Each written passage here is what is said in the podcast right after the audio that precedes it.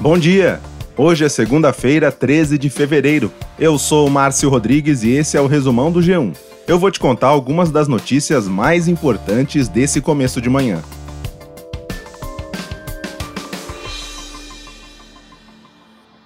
O mais recente balanço de vítimas do terremoto na Turquia, divulgado na noite de ontem, informa que o número de mortos já passa de 33 mil e que são quase 93 mil pessoas feridas no desastre. De acordo com as autoridades de Turquia e Síria, são 29.600 turcos mortos e mais de 3.500 sírios. Há pouca esperança de que novas vítimas sejam encontradas com vida. Neste momento, as equipes de resgate entraram em uma fase mais lenta na progressão das buscas.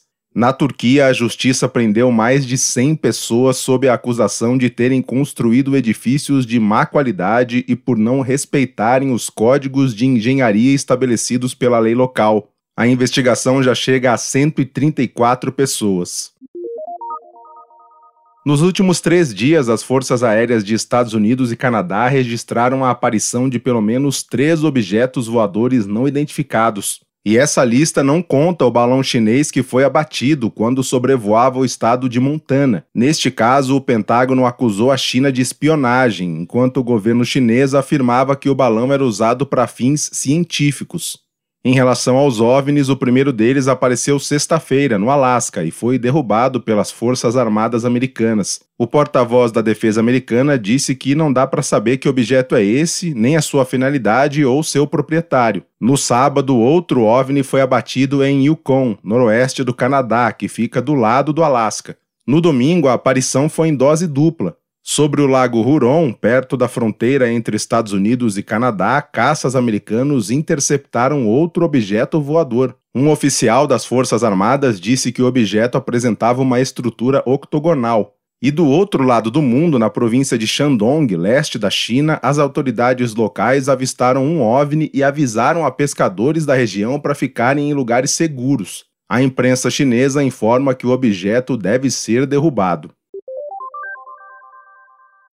Se você é cliente Nubank Ultravioleta, você tem um atendimento exclusivo e que resolve por você. Conheça Nubank Ultravioleta. Como deveria ser.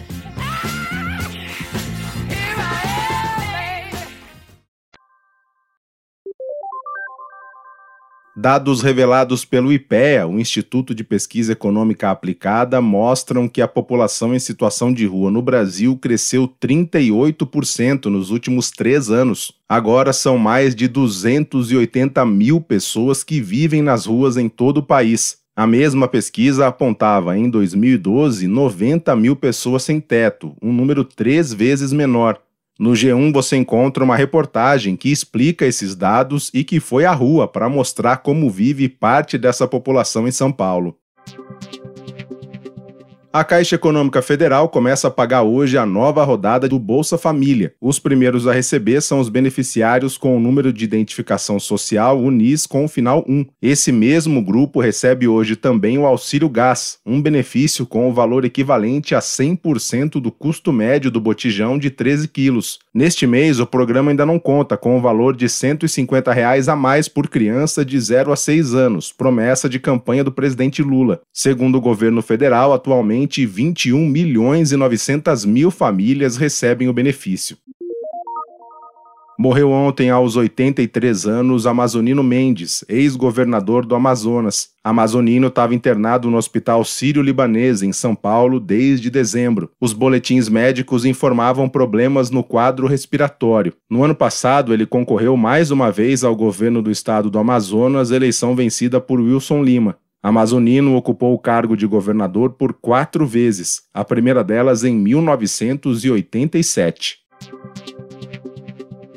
O governo federal liberou acesso pelos rios para que barqueiros retirem garimpeiros ilegais de dentro da terra indígena Yanomami, em Rondônia. A ministra dos Povos Indígenas, Sônia Guajajara, disse que é o momento de liberar a saída de forma pacífica para garantir que o território Yanomami fique livre de vez do garimpo ilegal. Antes do início da operação, estimava-se que ao menos 20 mil garimpeiros estivessem em terras indígenas.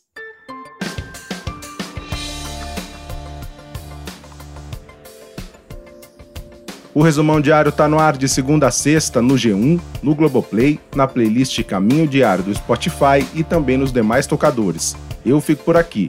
Até mais!